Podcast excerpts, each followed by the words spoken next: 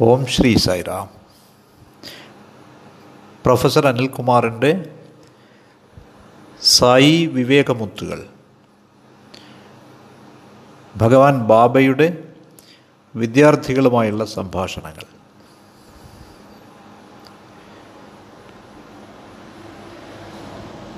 May രണ്ടായിരത്തി ഒന്ന്. സുഹൃത്തുക്കളെ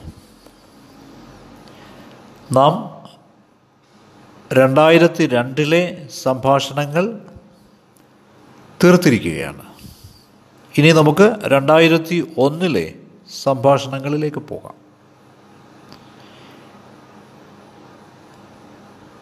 ഇന്ന് നമ്മൾ ഭഗവാൻ രണ്ടായിരത്തി ഒന്ന് മെയ്യിൽ പ്രശാന്തി നിലയത്തിലെ വരാന്തയിൽ വെച്ച് വിദ്യാർത്ഥികളുമായി നടത്തിയ സംഭാഷണങ്ങളാണ് നോക്കുന്നത്. ഭഗവാൻ പറഞ്ഞതിൽ നിങ്ങൾ കാണിക്കുന്ന താല്പര്യം ഞാൻ നന്ദിയോടെ സ്മരിക്കുന്നു. ഇത് മറ്റുള്ളവരുമായി പങ്കുവയ്ക്കുന്നതിൽ നിങ്ങൾ കാണിക്കുന്ന താല്പര്യം നിങ്ങളുടെ സേവ ഞാൻ അംഗീകരിക്കുന്നു. ഭഗവാൻ നമുക്കെല്ലാവർക്കും വളരെയധികം മൂല്യവത്തായ ഒരു പരാമർശം നൽകുകയുണ്ടായി. അവിടുന്ന് ഇങ്ങനെയാണ് പറഞ്ഞത്. നിങ്ങൾ എന്റെ വാക്ക് അനുസരിക്കുകയാണെങ്കിൽ നിങ്ങൾ എന്റെ ആജ്ഞ പിന്തുടരുകയാണെങ്കിൽ നിങ്ങൾ എല്ലാ കുഴപ്പങ്ങളിൽ നിന്നും മുക്തരാവും. നിങ്ങൾ എല്ലാ പ്രശ്നങ്ങളിൽ നിന്നും മോചിതരാവും. രണ്ടാമത്തെ പ്രസ്താവന ഇപ്രകാരമായിരുന്നു. ഈശ്വരൻ ഒരു കാന്തം പോലെയാണ്. ആ കാന്തിക ആകർഷണത്താൽ അവിടുന്ന് ഓരോരുത്തരെയും അവിടുത്തെ സമീപത്തേക്ക് ആകർഷിക്കുന്നു. കാന്തത്തിന് ഒരു പോരായ്മയുമില്ല. കാന്തം പൂർണമാണ്. അത് ഓരോരുത്തരെയും ആകർഷിക്കുന്നു. ശരി ഭഗവാന്റെ ഈ രണ്ട് പ്രസ്താവനകൾ ഞാൻ വിശദീകരിക്കാം. രാമായണത്തിൽ ഹനുമാൻ എന്ന് പേരായ വളരെ പ്രധാനപ്പെട്ട ഒരു കഥാപാത്രമുണ്ട്. ഹനുമാൻ ഭഗവാൻ രാമന്റെ ആജ്ഞ അക്ഷരം പ്രതി അനുസരിക്കുകയുണ്ടായി. അതുകൊണ്ട് അദ്ദേഹം പൂജയും ആരാധനയും അർഹിക്കുന്ന അവസ്ഥയിലേക്ക് ഉയരുകയുണ്ടായി. ഈശ്വരന്റെ ആജ്ഞ നിങ്ങൾ പിന്തുടരുകയാണെങ്കിൽ നിങ്ങൾക്ക് സമൂഹത്തിന്റെ ആരാധന ലഭിക്കും. സമൂഹം നിങ്ങളെ ഒരു സമ്പൂർണ മാതൃകയായി ഒരു ആദർശ മാതൃകയായി കരുതും. ആനുഷംഗികമായി ഞാൻ ഇതും നിങ്ങളോട് പറയാം. മഹാഭാരതത്തിൽ പാണ്ഡവന്മാർ കൃഷ്ണന്റെ നിർദ്ദേശങ്ങൾ കർശനമായി പിന്തുടർന്നു. അതുകൊണ്ട് അവർ ആദരിക്കപ്പെട്ടു. അന്തിമമായി അവർ വിജയശ്രീലാളിതരുണ്ടാവുകയായി. ഈ ദിവസം വരേക്കും അവരെ എല്ലാവരും പ്രശംസിക്കുന്നു.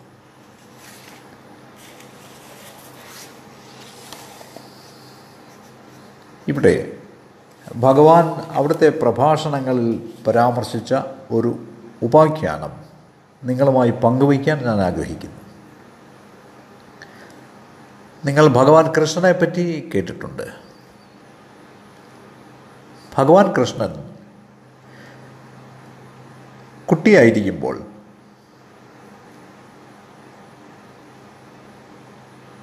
തൈരും പാലും ഒക്കെ അയൽവക്കത്ത് നിന്ന് മോഷ്ടിക്കുന്ന പതിവുകാരനായിരുന്നു. മഹാഭാഗവതത്തെപ്പറ്റി കുറച്ചൊക്കെ അറിയാവുന്നവർക്ക് ഇത് മനസ്സിലാക്കാനാവും. ഇത് ശരിക്കും ഒരു മോഷണമായിരുന്നില്ല. ഈ പ്രവൃത്തിക്ക് ഒരു ആന്തര പ്രാധാന്യമുണ്ട്. പക്ഷേ കഥ ഇങ്ങനെയാണ്.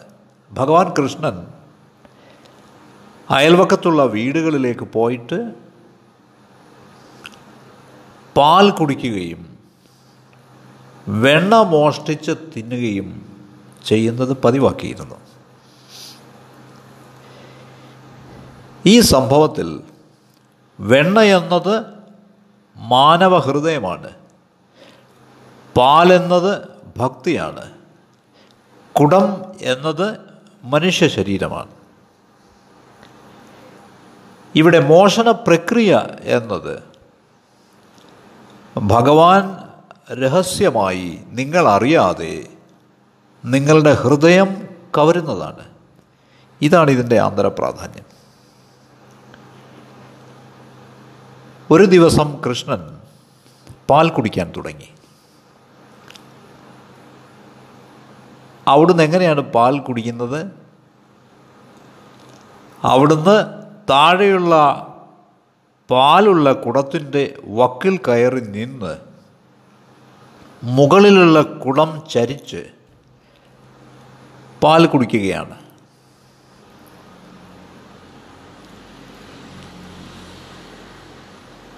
അമ്മയായ യശോദ കൃഷ്ണനെ തെരഞ്ഞ് അവസാനം കണ്ടുപിടിക്കുന്നു.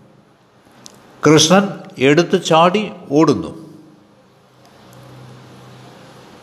യശോദാ മാതാവിന് അവനെ എങ്ങും കണ്ടെത്താനായില്ല. അവസാനം അവന്റെ കാൽപ്പാടുകൾ നോക്കി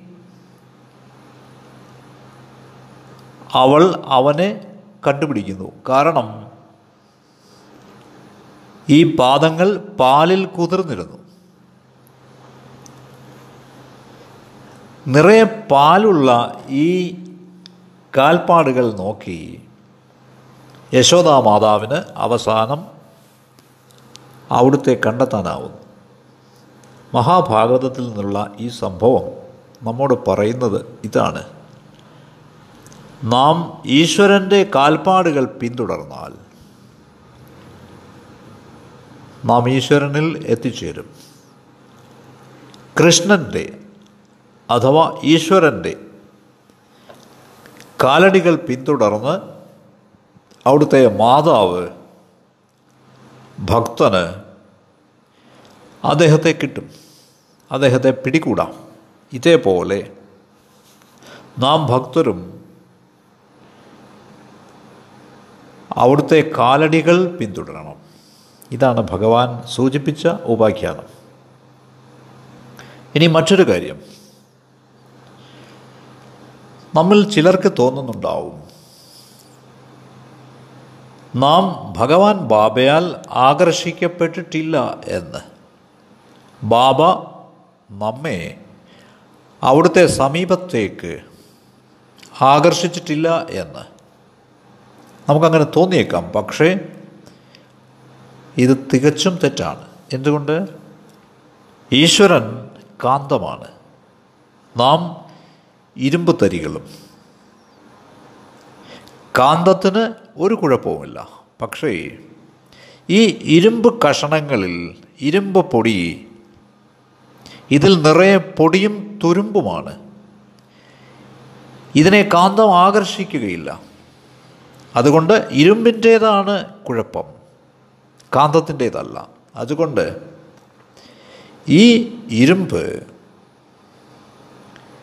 കാന്തത്താൽ ആകർഷിക്കപ്പെടണമെങ്കിൽ വൃത്തിയും വെടിപ്പും ഉള്ളതാവണം. അതുകൊണ്ട് ഈശ്വരൻ എന്നത് കാന്തമാണ് ഭക്തൻ എന്നത് ഇരുമ്പാണ്. ഈ ഇരുമ്പ് ബന്ധനത്തിന്റെ പൊടിയിൽ നിന്നും സ്വാർത്ഥതയുടെ തുരുമ്പിൽ നിന്നും മുക്തമാവണം. ഇത് രണ്ടുമില്ല എങ്കിൽ ഈ കാന്തം ഇരുമ്പിനെ താനേ ആകർഷിക്കുന്നു. ഇതാണ് ഭഗവാൻ പറഞ്ഞത്. ഈ സാഹചര്യം നോക്കി ഭഗവാന്റെ ഭാവം തികച്ചും സ്വാഗതപൂർവമെന്ന് കണ്ട് ഞാൻ ഒരു ചോദ്യം ചോദിക്കാനായി മുതിർന്നു. ഭഗവാൻ എന്തുകൊണ്ടാണ് ആധ്യാത്മിക പാതയിൽ ഞങ്ങൾ തടസ്സങ്ങൾ കാണുന്നത്. എന്തുകൊണ്ടാണ് ഞങ്ങളുടെ ആധ്യാത്മിക ജീവിതത്തിൽ ഞങ്ങൾക്ക് തടസ്സങ്ങൾ പ്രശ്നങ്ങൾ നേരിടേണ്ടി വരുന്നത്? എന്തുകൊണ്ടാണ് ഭഗവാൻ? സ്വാമി ഇതിന് നേരെയുള്ള ഉത്തരം നൽകി. ആധ്യാത്മിക പാതയിൽ തടസ്സങ്ങളേ ഇല്ല നിങ്ങളുടെ ദൗർബല്യവും നിങ്ങളുടെ വിശ്വാസം ഇല്ലായ്മയുമാണ് എല്ലാ തടസ്സങ്ങൾക്കും കാരണം. വാസ്തവത്തിൽ ആധ്യാത്മിക പാത എന്നത് യാതൊരു തടസ്സവുമില്ലാതെ നേരെയുള്ളതാണ്. ആധ്യാത്മിക പാതയിലെ തടസ്സങ്ങൾക്ക് കാരണമായി ഭഗവാൻ രണ്ട് കാരണങ്ങളാണ് പറയുന്നത്. എന്തൊക്കെയാണവ ആദ്യത്തേത് വിശ്വാസമില്ലായ്മ. ലാക്ക് ഓഫ് ഫെയ്ത്ത് രണ്ടാമത്തേത് നമ്മുടെ പൂർവജന്മഫലങ്ങൾ അഥവാ പൂർവജന്മങ്ങളിലെ കർമ്മങ്ങളുടെ പ്രതിപ്രവർത്തനങ്ങൾ. ആധ്യാത്മിക പാതയിലൂടെ പ്രശ്നങ്ങളില്ലാതെ നടക്കാൻ ഇവ രണ്ടും നമ്മെ സഹായിക്കില്ല. അപ്പോൾ നമുക്കെല്ലാവർക്കും വളരെ പ്രധാനപ്പെട്ട ഒരു വസ്തുത ഭഗവാൻ വെളിപ്പെടുത്തുകയുണ്ടായി. നാം കരുതുന്നത് നാം ആധ്യാത്മിക പാതയിലാണെന്നാണ്. പക്ഷേ വാസ്തവത്തിൽ നാം അങ്ങനെയല്ല. എന്തുകൊണ്ട്?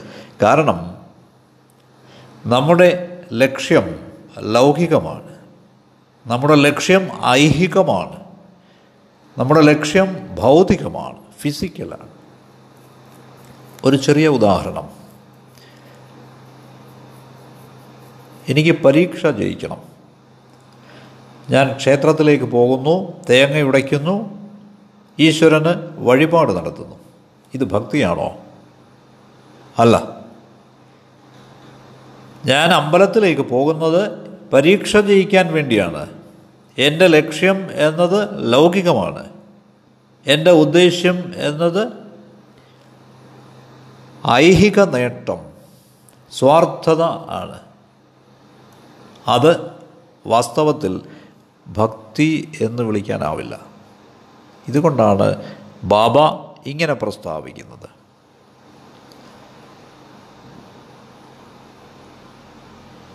നിങ്ങൾ സ്വാർത്ഥത കൊണ്ടോ സ്വന്തം താല്പര്യം കൊണ്ടോ ചെയ്യുന്നതൊന്നും ആധ്യാത്മികമല്ല.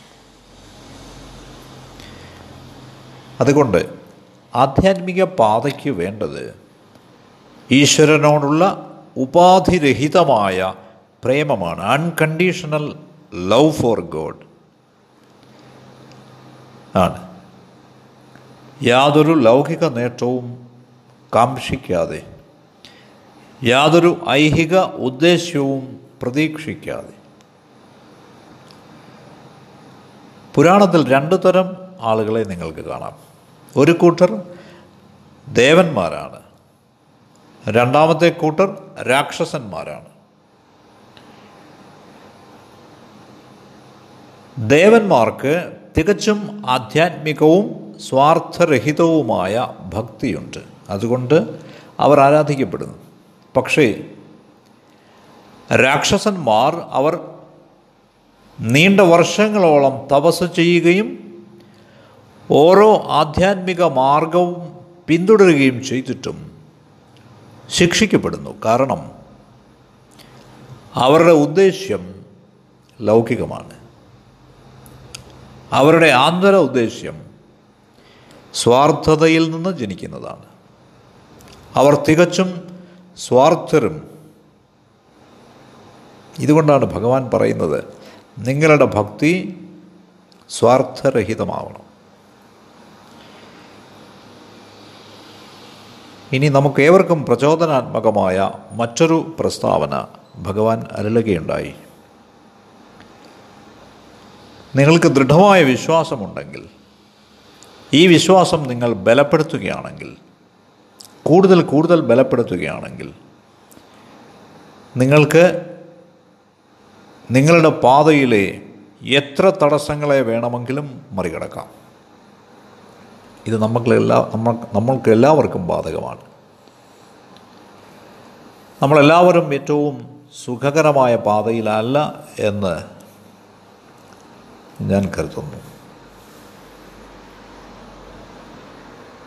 ഈശ്വരനിലുള്ള ദൃഢവിശ്വാസത്താൽ നമുക്ക് നമ്മുടെ പ്രശ്നങ്ങളെയെല്ലാം മറികടക്കാം. എല്ലാ തടസ്സങ്ങളെയും അഭിമുഖീകരിക്കാം. അതുകൊണ്ട് ദൃഢവിശ്വാസം എവിടെയാണോ ഉള്ളത് അവിടെ നിങ്ങൾ ഒരിക്കലും ഭയപ്പെടുകയില്ല. എന്ത് പ്രശ്നവും നേരിടാനായി നിങ്ങൾക്ക് കഴിയും. ഇതാണ് ഭഗവാൻ പറഞ്ഞത്. അപ്പോൾ ഞാൻ പറഞ്ഞു ഭഗവാൻ ഈ ചോദ്യം ചോദിക്കുന്നതിന് എന്നോട് ക്ഷമിച്ചാൽ ആധ്യാത്മിക ആധ്യാത്മികതയിൽ ഞാൻ ഒരു ഉയർന്ന തലത്തിൽ ഒരു ഉന്നത തലത്തിൽ എത്തി എന്ന് എനിക്കെങ്ങനെ അറിയാം? ഞാൻ ഉയർന്ന ഉയർന്ന തലങ്ങളിലേക്ക് പോകുന്നുവെന്ന് ഞാൻ എങ്ങനെ അറിയും?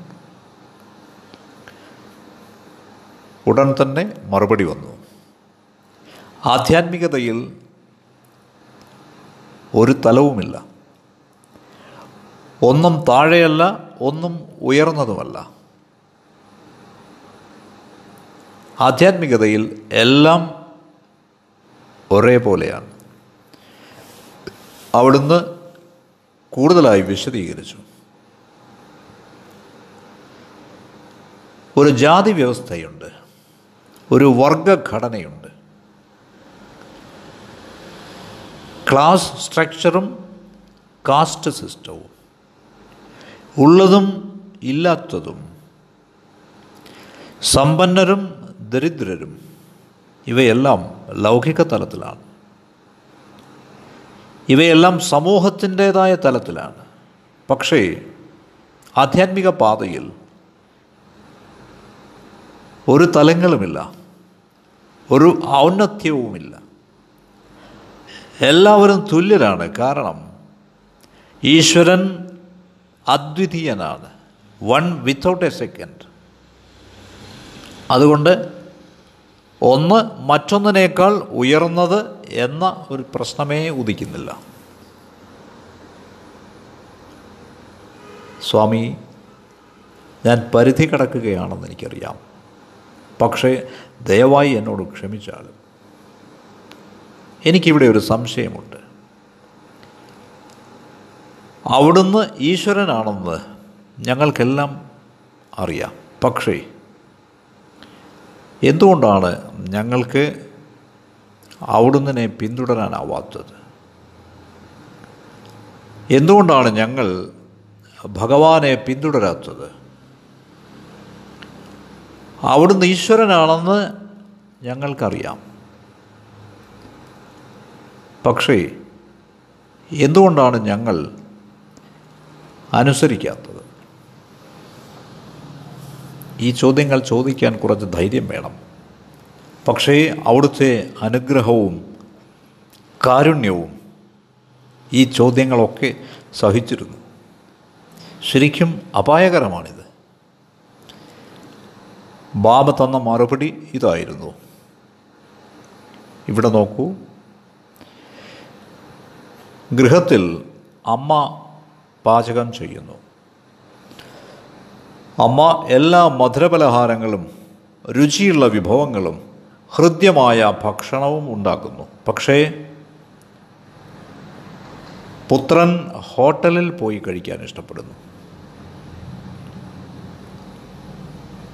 അമ്മ വീട്ടിൽ വെച്ചുണ്ടാക്കിയ ആഹാരം ഇരുന്ന് കഴിക്കാൻ അവിടെ ഇരുന്ന് കഴിക്കാൻ അവൻ ആഗ്രഹമില്ല അവൻ ഇതേ കാര്യങ്ങൾ ഹോട്ടലിൽ റെസ്റ്റോറന്റിൽ പോയി കഴിക്കാൻ ആഗ്രഹിക്കുന്നു. ഇത് വിധിയാണ്. ഇതേപോലെ ഈശ്വരൻ ഇവിടെ സകല പ്രേമത്തോടും ഉണ്ടായിട്ടും നിങ്ങൾക്ക് മനസ്സിലാവുന്നില്ല. നിങ്ങൾക്ക് മനസ്സിലാക്കാനാവുന്നില്ല. എന്നിട്ട് അവിടുന്ന് മറ്റൊരു പ്രസ്താവന കൂട്ടിച്ചേർക്കുകയുണ്ടായി. അമ്മ ഒരു മകന് മാത്രമല്ല വിളമ്പുന്നത്. മറ്റൊരു പുത്രന് അവൾ എല്ലാം വിളമ്പുന്നു. മധുരപലഹാരം കിട്ടാത്ത പുത്രൻ ദുഃഖിതനായിട്ട് കാര്യമില്ല. അവൾ അവന് വിളമ്പാഞ്ഞതിന് കാരണം അവൻ ഡയബറ്റിക് ആയിട്ടാണ്. അവൻ പ്രമേഹ രോഗിയായതുകൊണ്ടാണ് അവൻ മധുരം തിന്നുകൂടാ. അതുകൊണ്ട് അവൾ അവന് വിളമ്പിയില്ല. ഇതേപോലെ ഈശ്വരൻ ചില ആളുകളുടെ ആഗ്രഹം നിറവേറ്റുന്നു. ചില ആളുകളുടെ ആഗ്രഹം അവിടുന്ന് നിറവേറ്റുന്നില്ല. എന്തുകൊണ്ട്? അവർക്ക് നല്ലത് അതാണ്. നമുക്ക് ഏറ്റവും ഉചിതമായത് ഏതെന്ന്? ഭഗവാന് അറിയാം. അപ്പോൾ ബാബ അരുളുകയുണ്ടായി. ചില ആളുകൾക്ക് എന്നെ പിന്തുടരാനാവുന്നില്ല. എന്തുകൊണ്ടെന്നാൽ അവരുടെ ആഗ്രഹങ്ങൾ നിറവേറപ്പെടുന്നില്ല. പെട്ടെന്ന് കുട്ടികൾ അവരുടെ ശബ്ദം ഉയർത്താൻ തുടങ്ങി. എല്ലാവരും ചേർന്ന് ഭഗവാനോട് അപേക്ഷിക്കാൻ തുടങ്ങി. എല്ലാ ആൺകുട്ടികളും പറഞ്ഞു സ്വാമി ഹോസ്റ്റലിലേക്ക് വരണമേ. ഹോസ്റ്റലിലേക്ക് വരണമേ. ഓരോരുത്തരും ഒച്ച വയ്ക്കാൻ തുടങ്ങി. സ്വാമി പറഞ്ഞു ശരി ഞാൻ വരാം കാത്തിരിക്കൂ. എന്നിട്ട് അവിടുന്ന് പറഞ്ഞു കുട്ടികളെ നിങ്ങളെല്ലാവരും സഹോദരങ്ങളെപ്പോലെ ഒരുമിച്ച് ജീവിക്കണമെന്നാണ് എന്റെ ആഗ്രഹം. നിങ്ങൾക്കിടയിൽ ഐക്യമുണ്ടാവണം. ഒരുമിച്ച് ജീവിക്കുക ഒരുമിച്ച് പഠിക്കുക ഒരുമിച്ച് വളരുക സാഹോദര്യത്തിലും പ്രേമത്തിലും ജീവിക്കുക. ഇത് വളരെ വളരെ പ്രധാനമാണ്. എന്നിട്ട് സ്വാമി പറയുകയുണ്ടായി ഇന്ത്യ സ്വാതന്ത്ര്യം നേടി. പക്ഷേ ഇന്നുവരേക്കും ഐക്യം നേടിയിട്ടില്ല. ഇപ്പോഴും ഒരു ഐക്യവുമില്ല. അതുകൊണ്ട് ഐക്യം വളരെ പ്രധാനപ്പെട്ടതാണ്. എന്നിട്ട് അവിടുന്ന് ഒരു ഉദാഹരണം പറഞ്ഞു. നൂലിഴകൾ രണ്ട് വിരലുകളാൽ പൊട്ടിക്കാം. പക്ഷേ രണ്ട് വിരലുകൾ കൊണ്ട് തുണി നിങ്ങൾക്ക് കീറാനാവില്ല. എന്തുകൊണ്ട്? നൂലിലകൾ ചേർത്ത് വസ്ത്രം തുന്നിയിരിക്കുകയാണ്. ഈ നൂലിലകൾ വസ്ത്രമായി ഇരിക്കുമ്പോൾ ഈ വസ്ത്രം വളരെ ബലവത്താണ്. നിങ്ങൾക്കതിനെ മുറിക്കാനാവില്ല. എന്നാൽ ഈ ഇഴകൾ ഓരോന്നോരോന്നായി നിൽക്കുമ്പോൾ നിങ്ങൾക്ക് നിഷ്പ്രയാസം അവയെ മുറിക്കാം. ഇതേപോലെ നിങ്ങൾ ഒരുമിച്ച് നിന്നാൽ ഒരുത്തർക്കും നിങ്ങളെ പരാജയപ്പെടുത്താനാവില്ല. ഒരുത്തർക്കും നിങ്ങളെ ആക്രമിക്കാനാവില്ല. ഐക്യം വളരെ പ്രധാനപ്പെട്ടതാണ്. കൂടാതെ ഭഗവാൻ മൂന്ന് വാക്കുകൾ ഉപയോഗിക്കുകയുണ്ടായി. ഒന്ന് രക്തി. അർത്ഥം ഫുൾഫിൽമെന്റ് പൂരണം അഥവാ നിറവേറൽ. രണ്ടാമത്തെ വാക്ക് ഭക്തി ഡിവോഷൻ മൂന്നാമത്തേത് മുക്തി അഥവാ മോക്ഷം. എവിടെയാണോ ഐക്യമുള്ളത് അവിടെ രക്തി ഉണ്ട് അവിടെ പൂരണം ഉണ്ട്. ഐക്യമെന്നത് ഭക്തിയാണ്. ആ ഐക്യം മുക്തിയിലേക്ക് നയിക്കുന്നു. എന്നിട്ട് ഭഗവാൻ ഹോസ്റ്റലിലേക്ക് പോവുകയുണ്ടായി.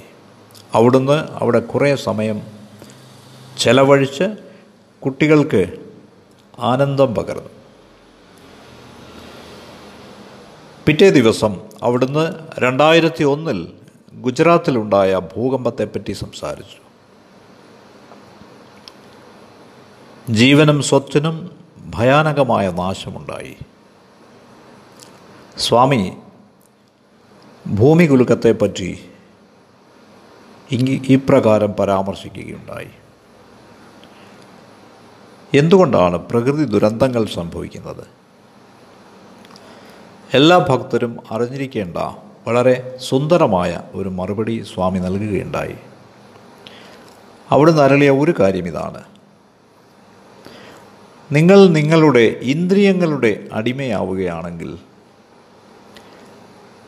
നിങ്ങൾ സമസ്ത ലോകത്തിന്റെയും അടിമയാകും.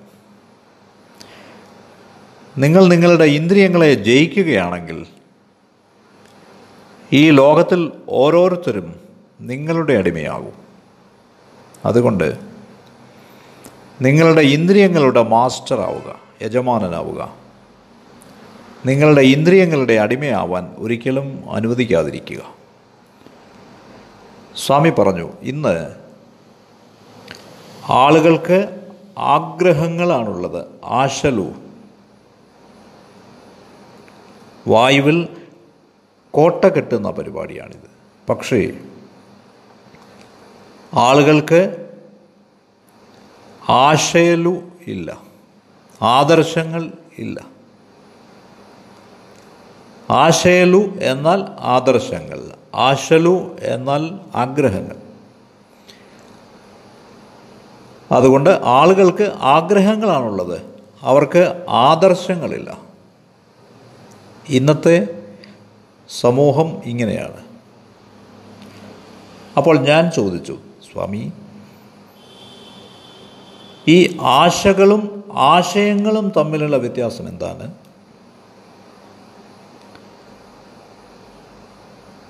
നാം കിട്ടുന്ന അവസരത്തിൽ ചോദ്യങ്ങൾ ചോദിച്ചില്ലെങ്കിൽ ഒരിക്കലും നമുക്ക് അവയ്ക്ക് മറുപടി കിട്ടാൻ പോകുന്നില്ല.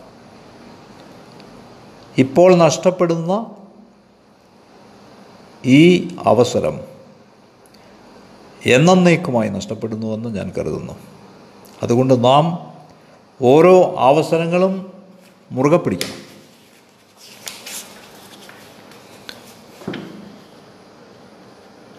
അതുകൊണ്ട് ഇതായിരുന്നു ചോദ്യം. സ്വാമി ആശയും ആശയവും തമ്മിലുള്ള വ്യത്യാസം എന്താണ്? ഭഗവാൻ പറഞ്ഞു ആശ വൈയക്തികമാണ് ഇൻഡിവിജ്വൽ ആണ്. ആശയം അടിസ്ഥാനപരമാണ് ഫണ്ടമെന്റൽ നാം ഈ അടിസ്ഥാനപരമായ ആദർശത്തെ മറന്നിരിക്കുന്നു. പക്ഷേ നാം വൈയക്തികമായ ആഗ്രഹങ്ങളെ കൂടെ കൊണ്ട് നടക്കും. ഇപ്രകാരം ചെയ്യുന്നതുകൊണ്ട് നിങ്ങൾ നിങ്ങളെ തന്നെ നശിപ്പിക്കുന്നു. സൈറാം.